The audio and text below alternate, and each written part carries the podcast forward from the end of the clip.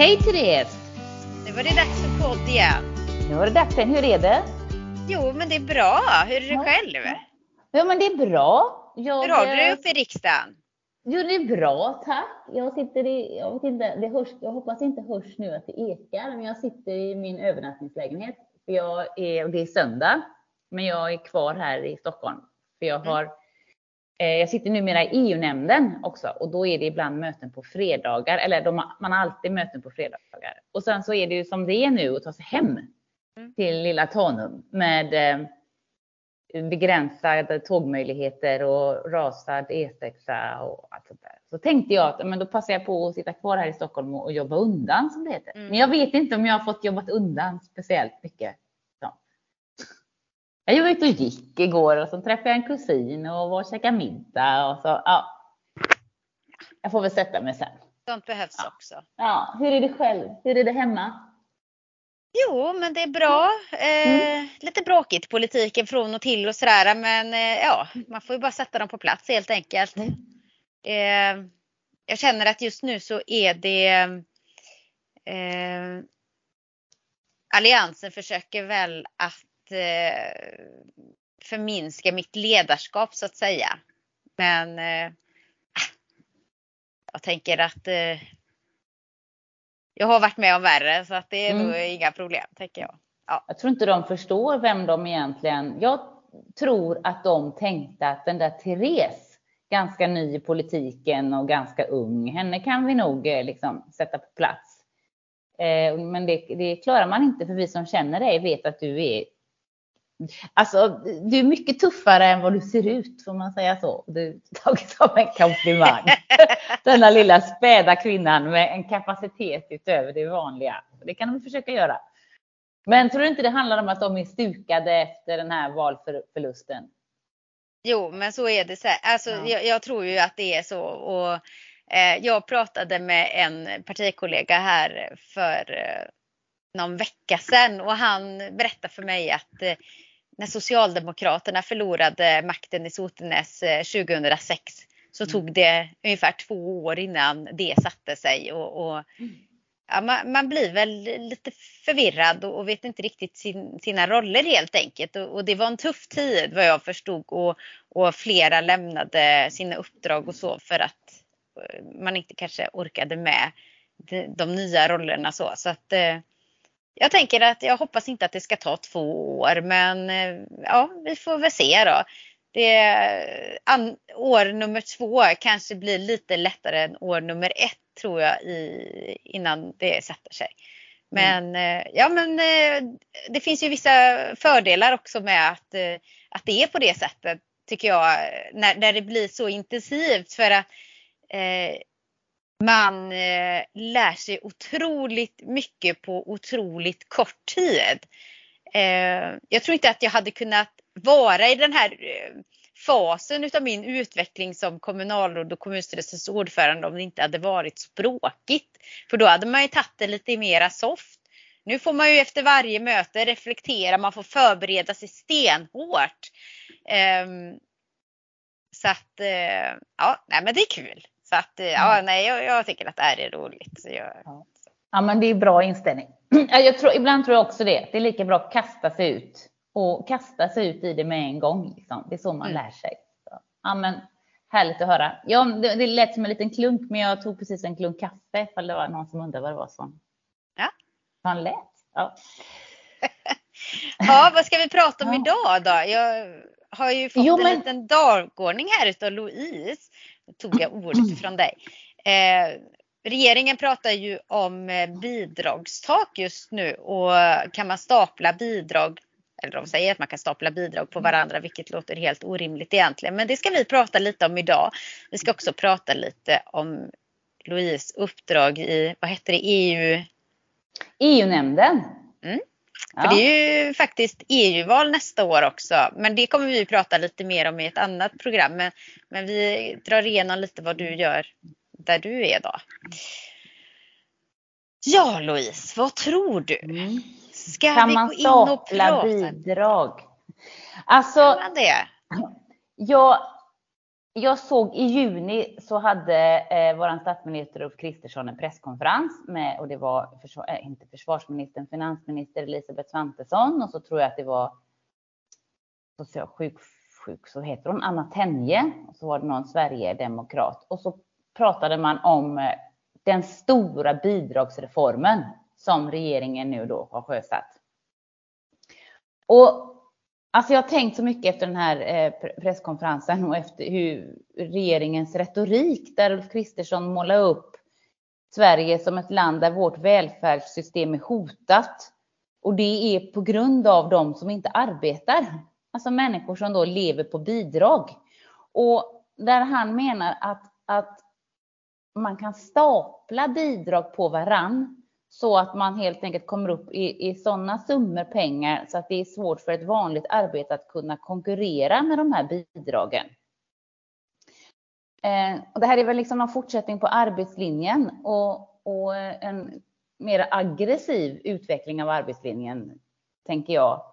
Eh, som väl har sin upprinnelse i att staten ska inte ge pengar till de som inte jobbar. Liksom. Eh, man, ska inte kunna, man ska inte tjäna på att inte jobba.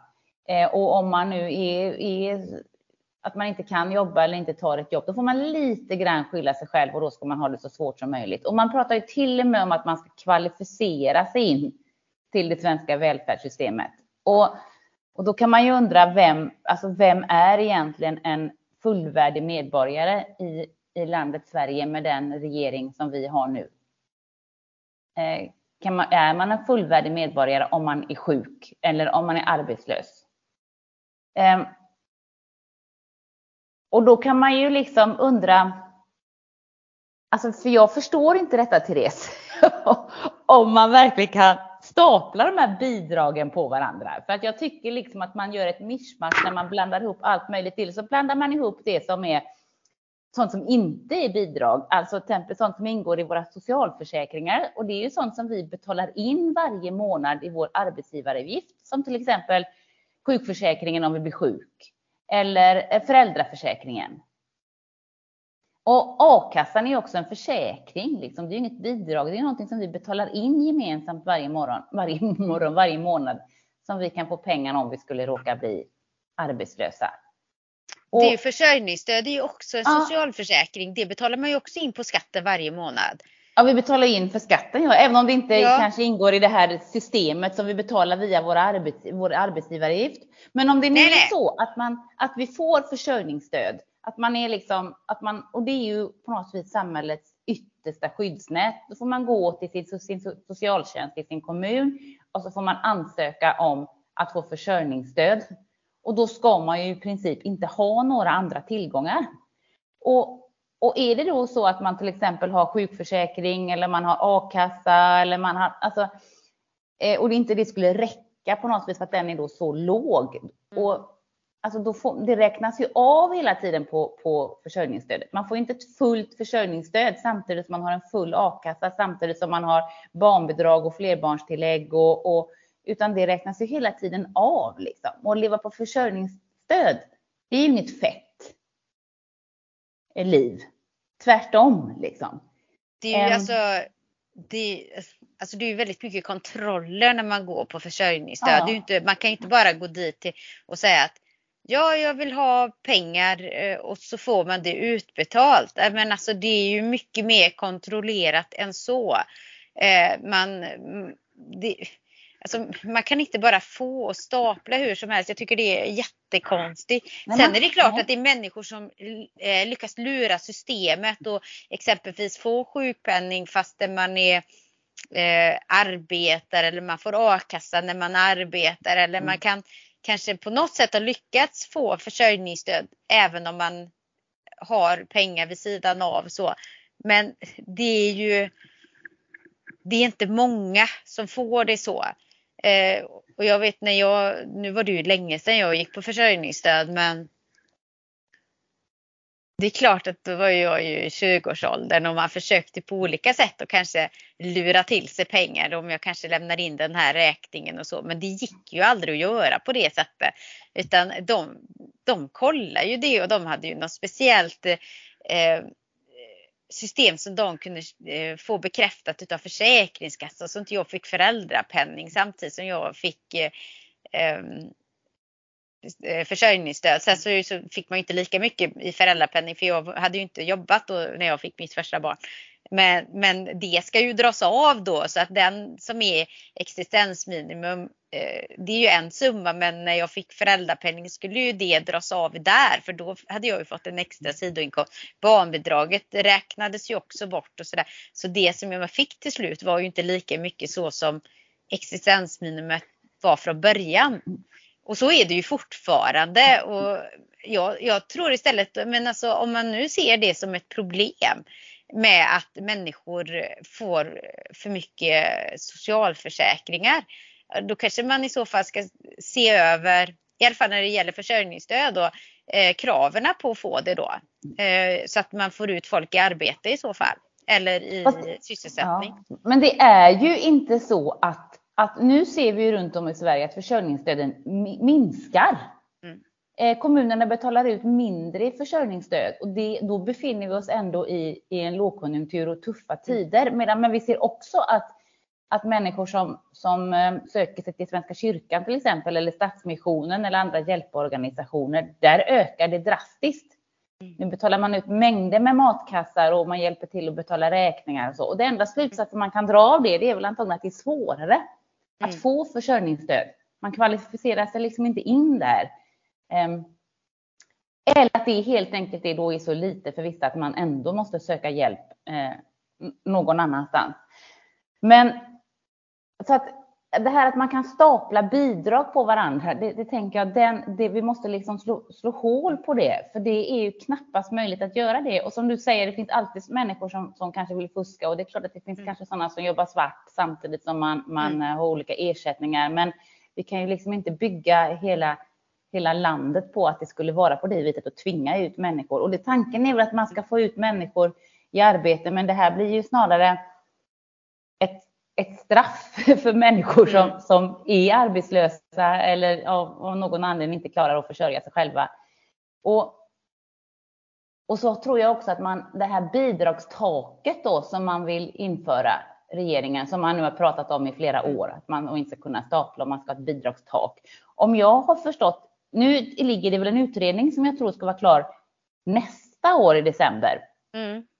Och då skriver några, då tror jag att då att det här bidragstaket då föreslås vara ungefär 75 procent av en kollektivavtalsenlig lägsta lön och då skulle det ungefär landa på ungefär på 16 500 kronor per månad innan skatt.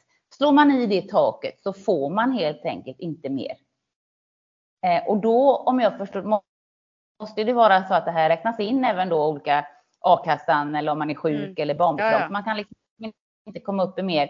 Det är ju, eh, och så tänker man, så har vi det här kravet nu då med, med arbetskraftsinvandrare, vad är det man måste tjäna 27 000 i, i månaden för att få ja. stanna i landet? Liksom. Alldeles för högt också. Mm. Ja, Ja, nej, men, men och, så häng, och, så, och så hänger Sverigedemokraterna på det här med regeringen. För Sverigedemokraterna har väl inte varit det parti egentligen som har, man har ju en ganska stor väljarbas som själva är arbetslösa och, och, och i behov av stöd och hjälp. Men man hakar på detta för att man tänker att det här, det handlar om invandrare. Liksom. Det är invandrare som stoppar bidrag, det är de som inte jobbar, det är de som är lata, det är de som föder mycket barn. Och samtidigt så ser vi att, att den vanligaste bidragstagaren är faktiskt en man utan barn. Och, och, om det är så att, att det stämmer att den vanligaste bidragstagaren är en man utan barn, eh, så är det ju ännu mer omöjligt för de männen att stapla bidrag, för då har man inga barnbidrag och man har inte flerbarnstillägg och man får inget bostadsbidrag.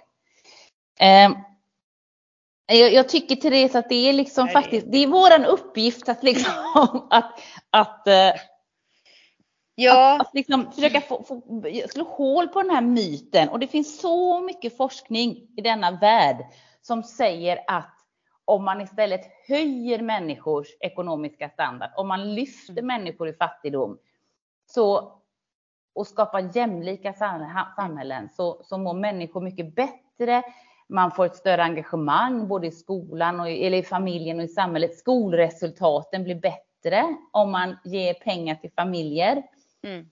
Eh, för den här stressen över dålig ekonomi som, man, som både du och jag har känt i perioder i livet, liksom, den är Alltså den, den tär hårt på svenska familjer och speciellt nu. Mm. Liksom.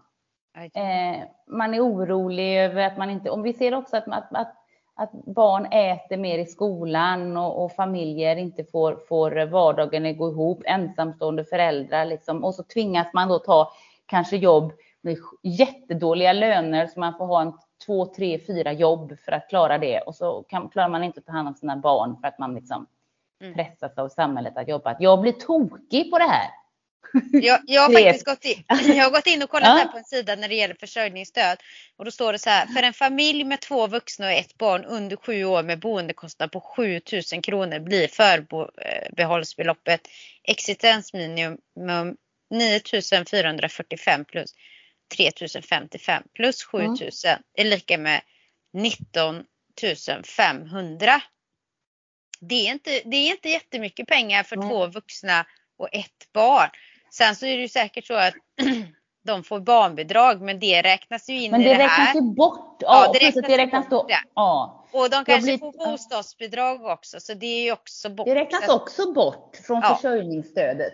Och så man då den här ensamstående mannen som man då pratar om som är den vanligaste då bidragstagaren, när man nu ska uttrycka sig så som jag egentligen inte tycker om att uttrycka mig, då räknas, då får man inte ens bostadsbidrag eller flerbarnstillägg. Och det här att man Nej, då står det du, då står det om du är ensamstående vuxen över 18 år och bor i en hyresrätt till exempel som kostar 7000 kronor i månaden så är alltså existensminimum 12 717 kronor. Det är för 2023 mm. då.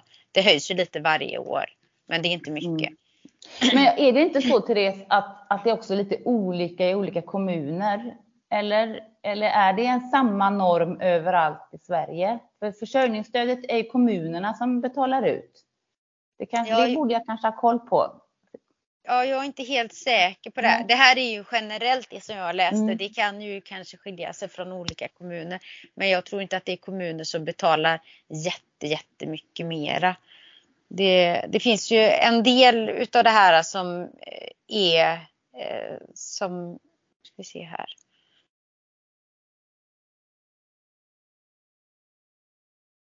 Det är någonting som beslutas på regeringsnivå va?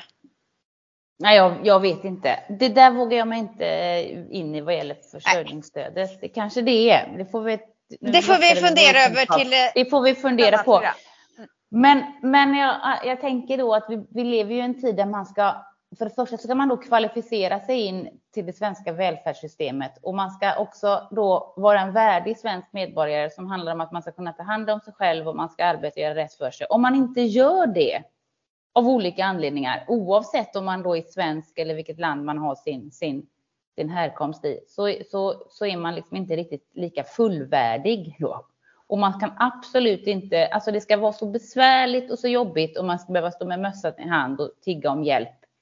Um, och samtidigt så visar all forskning att, att um, genom att sänka bidragen på detta viset eller stödet så bidrar man bara till ännu mer ökade klasskillnader. Och vi har ju en ojämlikhet som har ökat mest av alla OECD-länder. Alltså vi mm. sliter ju isär vårt samhälle med den, här, med den här ojämlikheten istället för att lyfta familjer. Och vi borde ju ge mera stöd till de fattigaste så att man liksom kan klara sig och lyfta sig och bli en del av samhället och känna att man, man, man, man får vara med och att man stärker barnen framför allt. Och visst 17 är det så att de övervägande delen av människor i Sverige vill arbeta.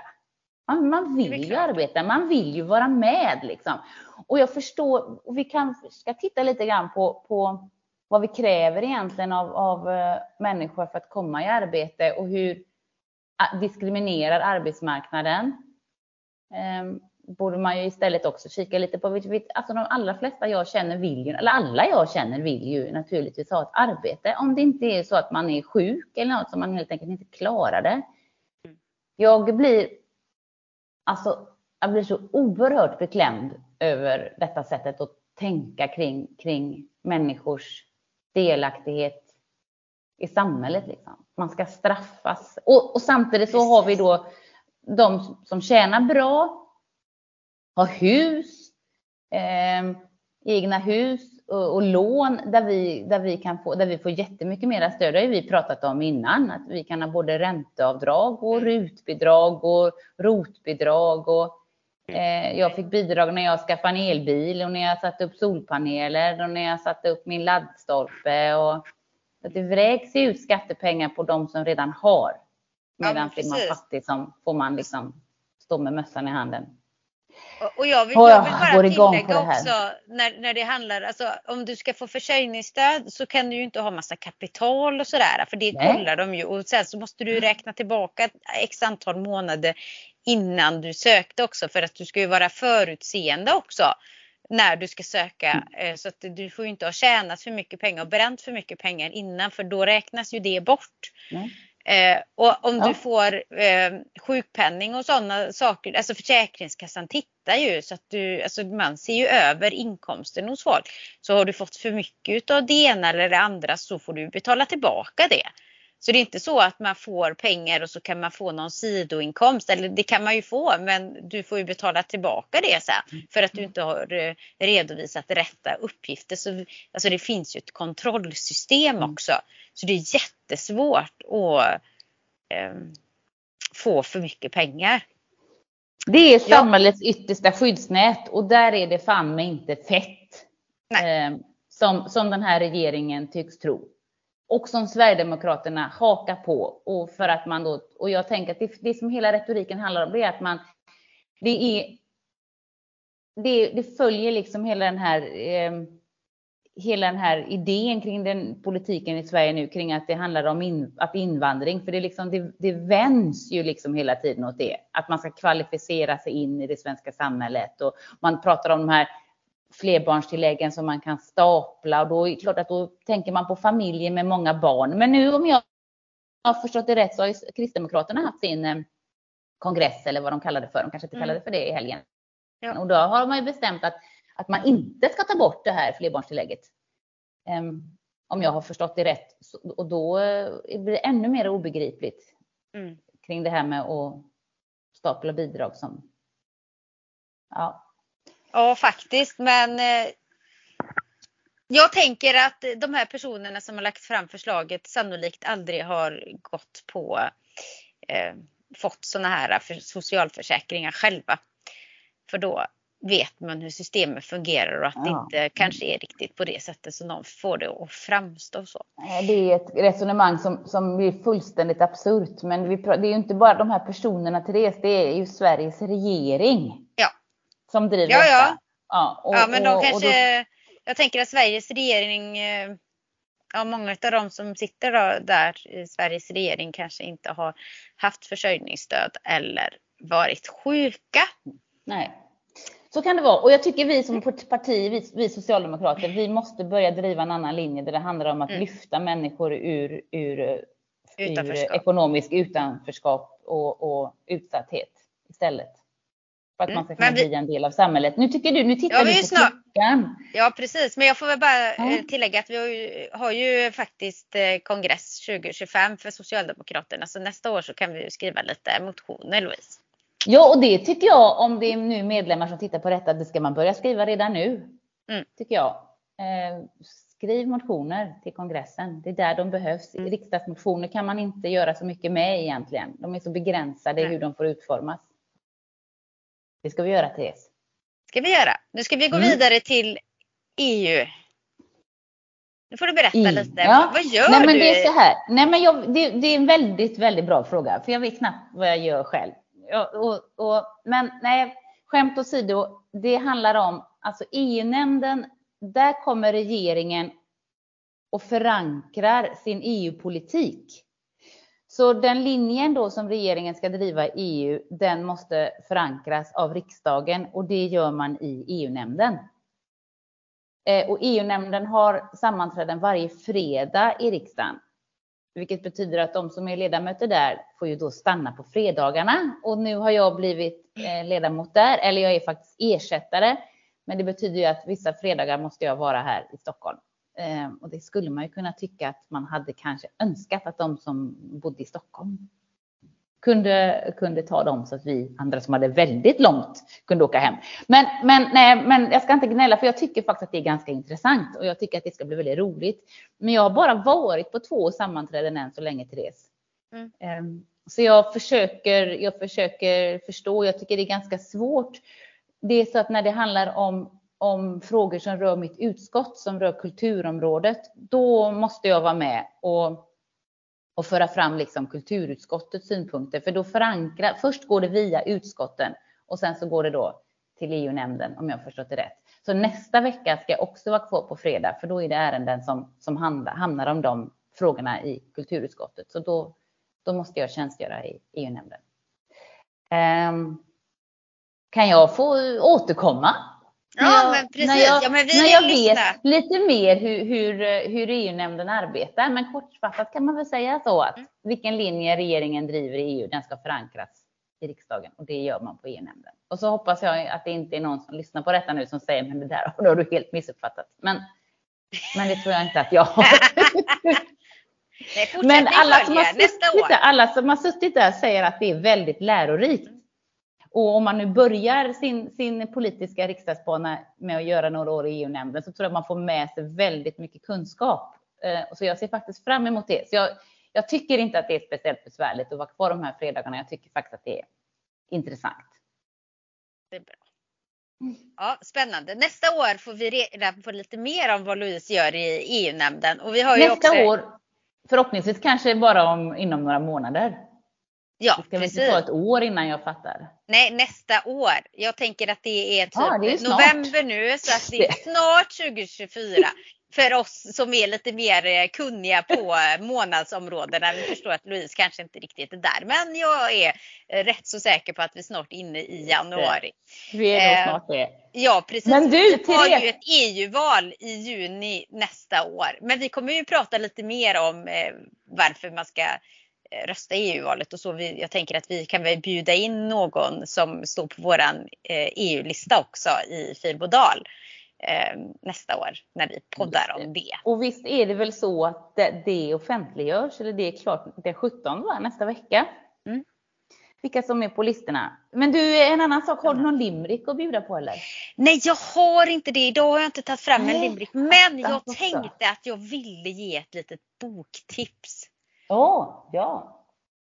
För alla nördiga som gillar Stephen King. För att jag, så jag, jag känner att jag är lite förälskad. Jag blir lite förälskad när jag läser hans böcker och jag glömmer av lite inför varje gång hur förtjust jag är i hans skrivande. Och nu har jag läst andra boken då på eh, Talismanen, den heter Det svarta huset. Fast jag läste den på engelska, The Black House ah, den är så bra! Så att jag tänker alla ni som gillar Stephen King och även ni som kanske inte gillar Stephen King ska ju läsa den här boken. Och har ni inte läst Talismanen som är första boken som kom ut för typ jättelänge sedan. Jag har ingen aning. Jag läste den när jag var runt 20 år och nu är jag 45 så det var länge sedan. Um, och sen kom den här Svarta huset. Den kom ut för inte eh, jättelänge sedan i alla fall. Um, ja, läs första boken innan ni läser andra boken så ni förstår eh, Jacks eh, resa. Men, men han är ju, det är lite som den boken jag läste i somras. Eh, eh The Fairy Tale. Eh, han går in i en parallellvärld men den är superbra. Och lite läskig. Som eh, hans böcker brukar vara. Så jag ligger där med dunkande hjärta när jag läser den och tänker oh, det här är lite läskigt. Sen är jag väldigt lättskrämd jag gillar, jag gillar sådana här äh, psykologiska, alltså man inte riktigt vet vad som händer och om det poppar upp någon bara tjuff. Det ska inte vara så att man sågar av varandra benen och sådär. Det tycker inte jag är roligt. så att, eh... Nej, men, eh, jag tror jag inte att, att jag har läst någon Stephen King sedan jag var barn. Och vilken, Djurkyrkogården, det var Stephen King mm. va? Ja, det, det var Stephen King. Ja. Det ska jag, jag ska väl ta till mig detta. Ja, men sammanfattningsvis Therese då, eh, eh, snarare ett, ett, ett, ett, ett bidragsgolv där vi ska höja människor och vad, som vad är den lägsta standard egentligen man kan, kan klara sig på i det här landet snarare än att vi ska ha ett bidragstak. Och sen så lite kring EU nästa gång. Och Ja. en uppmaning att läsa Stephen King. Precis. Ja, Och vi har ju också lovat-. Ja, och vi har ju också lovat att vi ska prata skatter så det tänker vi att vi kommer göra här framöver också. Just det. Såklart. Det var kul. Det är roligt. Men då tackar vi för att ni har lyssnat och så hoppas vi att vi syns snart igen. Hej då! Hej då!